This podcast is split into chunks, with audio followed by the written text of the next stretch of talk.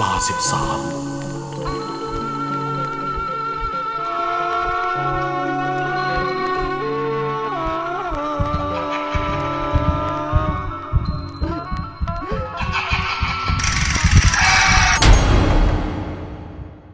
บุลัน และชะเอมเพื่อนรัก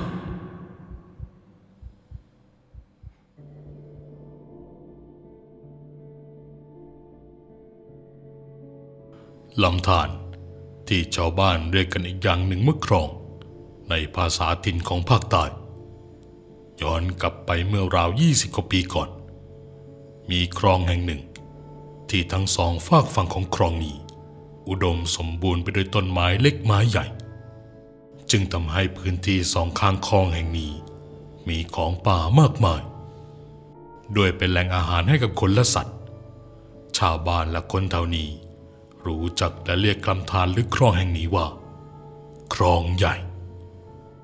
ฉันมีเพื่อนอยู่คนหนึ่งที่ชื่อว่าบูลัน เธอมีบ้านและที่ดิน ติดกับพื้นที่ใกล้คลองใหญ่นี้ ซึ่งที่ดินของเธอนั้น เป็นทรัพย์สินที่ได้รับสืบทอดกันมาจากรุ่นสู่รุ่น ตั้งแต่บรรพบุรุษจนถึงรุ่นของเธอ บูรันในสมัยนั้น เธออาศัยอยู่กับยาย โดยที่เป็นเช่นนี้มาตั้งแต่เธอยังเล็ก และจำความได้ เธอก็มีแต่ยายเพียงคนเดียวเท่านั้น ที่เลี้ยงดูเธอมา ยายเคยบอกกับเธอว่า พ่อแม่ของเธอได้เสียชีวิต ตั้งแต่แม่เธอคลอดได้เพียงแค่สามเดือนเท่านั้น ท่านทั้งสองจมน้ำตาย เพราะเหตุเรือพลิกคว่ำทำให้เหลือเพียงแค่เธอกับยายที่อยู่ด้วยกันมา แต่กระนั้นบุลัน ก็ไม่ได้โดดเดี่ยวเสียทีเดียว อีกฝั่งของคลองใหญ่นี้ เป็นที่ตั้งบ้านของเด็กคนหนึ่งที่ชื่อว่าชะเอม เธอเองอาศัยอยู่กับแม่เพียงสองคนเท่านั้น แม่ของเธอเป็นผู้พิการตาบอดมาแต่กำเนิด ส่วนพ่อของชะเอม ก็ทิ้งไปตั้งแต่เธอยังไม่ลืมตาดูโลกได้ซ้ำดีที่สมัยนั้น ยังพอมีเพื่อนบ้านบริเวณใกล้เคียง ที่มีน้ำจิตน้ำใจช่วยเหลือดูแลกันมาตลอด และเพื่อนบ้านที่ว่านั้น ก็ไม่ใช่ใครที่ไหน หนึ่งในนั้นก็คือบุลัน ทั้งสองคนจึงเป็นเพื่อนสนิทกันมาตั้งแต่เด็ก พวกเธอมักจะตัวติดกันไปไหนมาไหนด้วยกันตลอด ราวกับเป็นพี่น้องกันก็ว่าได้ เพราะบุลันและเชเอม ทั้งสองคนอายุไล่เลี่ยกัน กระทั่งในช่วงวัยรุ่น ราวยี่สิบตนตนๆทั้งสองก็พอมีหนุ่มๆแวะเวียนมาจีบอยู่บ้าง แต่ด้วยภาระที่ต้องเลี้ยงดูครอบครัวกันทั้งคู่ทำให้ทั้งสองสาว ไม่ค่อยสนใจในเรื่องการหาคู่ชีวิตมากนัก เพราะแน่นอนว่า พวกเธอมัวแต่ทำมาหากินเลี้ยงปากเลี้ยงท้อง จึงทำให้ยังต้องเป็นสาวโสดด้วยกันทั้งคู่ กิจวัตรหนึ่งที่บุญหลันและเจเอมชอบชวนกันไปทำคือ ทั้งสองมักชวนกันไปเก็บของป่า หาปูหาปลารวมไปถึงพืชผักสวนครัว ได้มาก็เอาไปขายกันที่ตลาดนัดใกล้บ้านแลกเงิน เป็นเช่นนี้อยู่สม่ำเสมอ นอกจากนี้ก็มีบางที่เธอจะรับขายส่งให้กับพ่อค้าแม่ค้าบางราย ที่นำไปขายต่อโดยตรง วันหนึ่งในเวลาห้าโมงเย็นหลังจากบุลัน ได้ทานข้าวกับยายของเธอเสร็จแล้ว เธอก็เริ่มจัดแจงเตรียมอุปกรณ์ตกปลากับสวิงเหมือนเช่นทุกวัน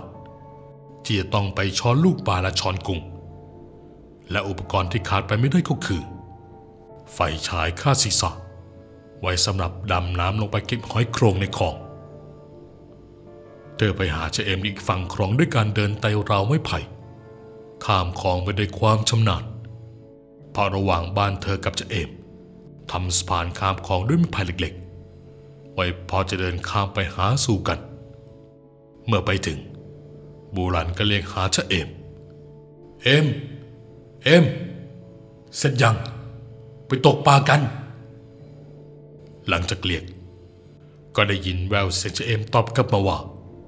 แป๊บหนึ่ง หยิบเป็ดกับสวิงก่อน ก่อนพวกเธอทั้งสองคน จะเตรียมตัวเรียบร้อย ก็พรบค่ำพอดี ทั้งคู่ออกเดินทางลัดเลาะริมฝั่งคลอง โดยมีเพียงแสงไฟจากไฟฉาย ที่ใช้สำหรับดำน้ำเป็นแสงสว่างทำให้พอจะมองเห็นทาง และมุ่งไปยังจุดหมายที่ต้องการได้ ไอ้ดอกหมาของเจาเอ็มทำหน้าที่เดิม มันมักจะวิ่งพร้อมสันหางนำทางทั้งสองคน ตรงไปยังใต้สะพานคลองใหญ่เสมอ เพราะทั้งคู่ชอบไปแถวนั้น โดยเป็นแหล่งชุกชุมไปด้วยฝูงปลาเล็กปลาน้อย ในระหว่างทางที่เดินไป ทั้งสองต่างก็วางเบ็ดล่อเหยื่อ ปักทิ้งไว้ตามริมฝั่งคลอง แล้วจึงค่อยกลับมาเก็บเบ็ดที่หลัง เมื่อทั้งคู่ไปถึงใต้สะพานคลองใหญ่ แน่นอนว่าพวกเธอไม่รอช้าต่างก็รีบมุ่งหน้าเดินลงไปในน้ำ ใช้สวิงคู่ใจ ลงไปตักช้อนกุ้งช้อนปลาแถวๆริมคลองใต้สะพานนั้นทันที ขณะที่ทั้งสองคนกำลังตั้งหน้าตั้งตาช้อนปลาและช้อนกุ้งอยู่นั้นอยู่ๆเสียงไอ้ดอกหมาของเจเอมก็เห่าขึ้นมาเจเอมหันไปมองตามเสียงของไอ้ดอก เพราะปกติมันจะนั่งนั่งนอนนอนรออยู่ที่ข้างของไม่ได้เห่าเช่นนี้ แสงของไฟฉายบนหัวของเจาเอมทำให้เธอเห็นชายวัยกลางคน ยืนอยู่ตรงกลางสะพาน เธอจึงส่งเสียงตะวาดไอ้ดอก มาของตนไปว่าเห่าทำไมไอ้ดอก เดี๋ยวนาเขาตกใจเอาเจาเอมเธอเดินช้อนปลาไปอยู่ใกล้ๆบุหลัน แล้วจึงสกิดถามเพื่อนว่า หลัน แกรู้จักน้าคนนั้นบนสะพานหรือเปล่า ฉันไม่คุ้นหน้าเลย บุหลันกระซิบตอบกับเธอว่า เออ ฉันก็ไม่คุ้น ไม่เคยเห็นเหมือนกัน น่าจะไม่ใช่คนแถวนี้หรือเปล่า ทั้งสองคนคุยกันแล้ว ก็ต่างช้อนปลากันต่อ โดยที่อยู่ห่างกันไม่มากนัก ไอ้ดอกมันส่งเสียงเห่าชายแปลกหน้าบนสะพานอีกครั้งเจะเอมที่กำลังหันไปดูไอ้ดอกไม่ให้เห่าแต่สายตากลับเห็นน้าคนนั้น พยายามยื่นมือชี้ไปแถวตรงกลางลำคลองพร้อมกับปีนขึ้นไปบนขอบปูนของสะพานตั้งท่าเหมือนกำลังจะกระโดดลงมา นะนะทำไรอะ อย่ากระโดดนะ สิ้นเสียงห้ามปรามของเจาเอมตุ้มเสียงน้ำดังสนั่นละอองน้ำกระจายไปรอบๆบริเวณใต้กลางสะพาน เสียงดังของเจาเอม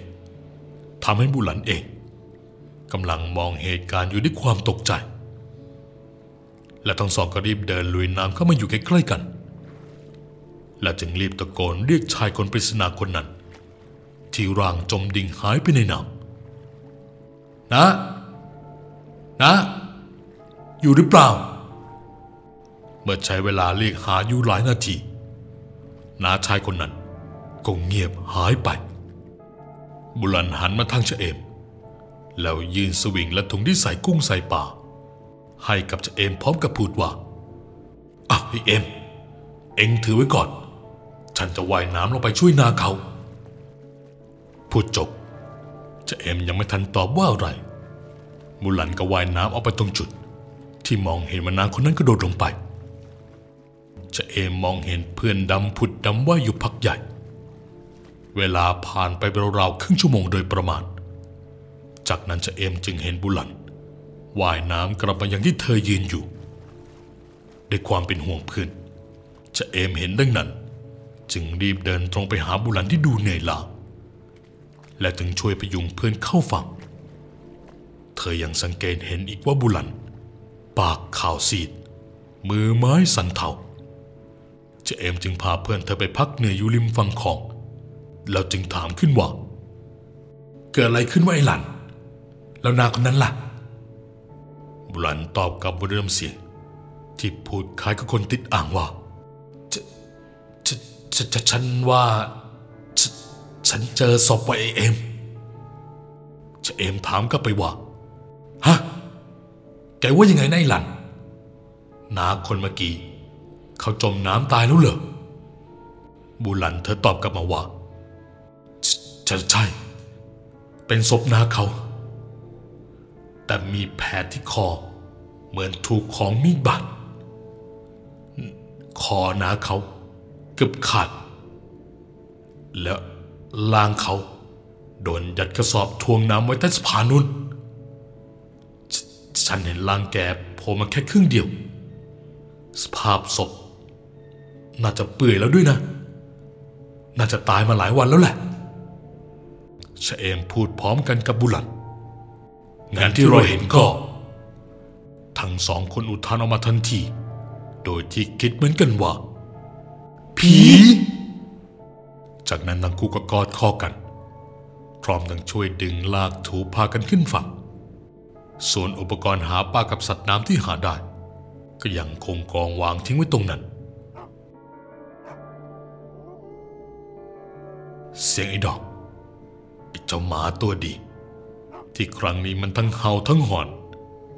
แล้วสันหางกระดิก วิ่งตามทั้งสองคนกลับมาทั้งบุลันและชะเอม คนหัวลุกกลัวจนตัวสันเทาระหว่างทางที่เดินกลับมา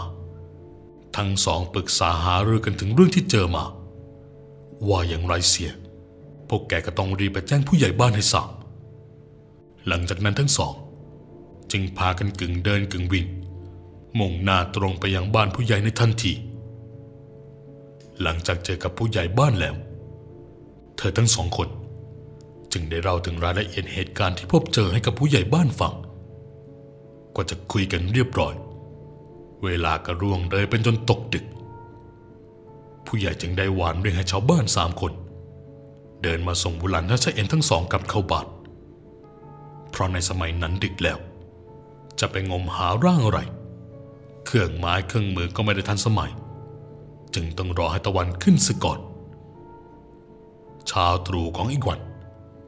ผู้ใหญ่บ้านจึงให้คนมาตามทั้งบูหลานและชเอมอีกครั้ง เพื่อให้พวกเธอไปชี้จุดที่เจอศพเมื่อคืน เมื่อทั้งสองคนไปถึง ก็เห็นชาวบ้านกลุ่มหนึ่งมายืนรวมตัวกันอยู่ก่อนหน้านี้แล้ว ที่บริเวณหัวสะพานพร้อมทั้งยังมีเจ้าหน้าที่ตำรวจถึงสี่นาย รวมถึงนักประดาน้ำเมื่อทั้งสองคนไปชี้จุด นักประดาน้ำก็ทำงานในทันที พวกเขาดำลงไปตรงจุดที่บุลัน เป็นคนบอกว่าดำน้ำลงไปเจอศพ เวลาผ่านไปคู่ใหญ่ๆ พวกเขาจึงได้เจอศพดังกล่าว และจึงกู้เอาศพขึ้นมาบนฝั่ง หลายคนจึงได้เห็นชัดกับตาว่าศพที่อยู่ในสภาพเริ่มเปื่อยเน่า ส่งกลิ่นคระครุงจนทำให้ชาวบ้านทุกคนที่มามุงดู ต่างก็เอามือมาปิดตาปิดจมูกแทบจะพร้อมกัน อย่างดีที่สภาพศพยังพอเหลือลักษณะของเขาเดิมอยู่บ้าง แต่ไม่ว่าถามชาวบ้านทุกคนว่าอย่างไร คนในหมู่บ้านและละแวกใกล้เคียงกับไม่รู้จักชายปริศนาคนดังกล่าวเจ้าหน้าที่ตำรวจจึงคาดการณ์ว่า เขาน่าจะถูกฆ่า โดยที่ลงมือฆ่ามาจากที่อื่น และจึงนำศพเอามาถ่วงน้ำทิ้งไว้ที่นี่ เพื่ออำพางคดี ไม่มีใครรู้ว่าชายคนนั้นมาจากไหน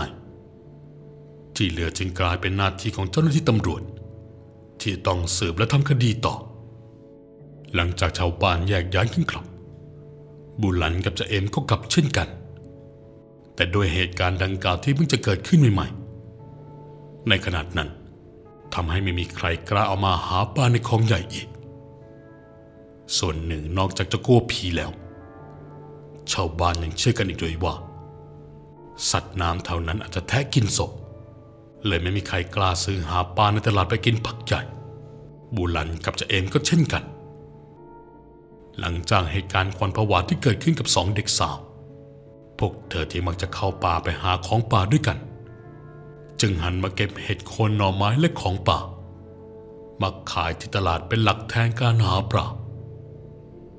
กระทั่งหลายวันให้หลังมานี้ ยายบุหลันไม่สบาย บุหลันจึงต้องพายายไปรักษาตัวที่โรงพยาบาลในเขตอำเภอ บุรันอยู่เฝ้ายายที่โรงพยาบาลเป็นเวลาสองอาทิตย์กว่าๆที่เธอไม่ได้เจอกับเจาเอ็มเพื่อนรักเลย หลังจากพายายกลับมาถึงบ้านแล้ว สิ่งแรกที่บุหลันทำก็คือ รีบเอาขนมที่ซื้อจากตัวอำเภอไปฝากให้กับเจาเอ็มกับแม่ซึ่งบุหลันเข้าใจดีว่าเพื่อนเองก็มีภาระ ไม่สามารถไปเยี่ยมยายของบุหลันได้ เพราะเจาเอ็มเธอ ก็ต้องดูแลแม่ที่ตาบอดเช่นกัน เมื่อบุหลันไปถึงบ้านชะเอม บุหลันก็ตะโกนเรียกตามปกติ เอ็ม เอ็มอยู่หรือเปล่า ฉันเอาขนมมาฝาก หลังจากนั้นจึงได้ยินเสียงแม่ของชะเอมตอบกลับมาแทนว่า หลันเอ้ย เอ็มมันไม่อยู่ ไปเข้าป่า คงกลับมาตอนเย็นๆนู่นแหละ เมื่อบุหลันได้ยินเช่นนั้น เธอจึงเอาขนมเข้าไปส่งให้กับแม่ของเพื่อนถึงมือ พร้อมกับพูดว่า ป้า เอาไว้เก็บกินนะจ๊ะ ฉันเอามาฝาก แม่จะเอมก็ถามกลับมาว่า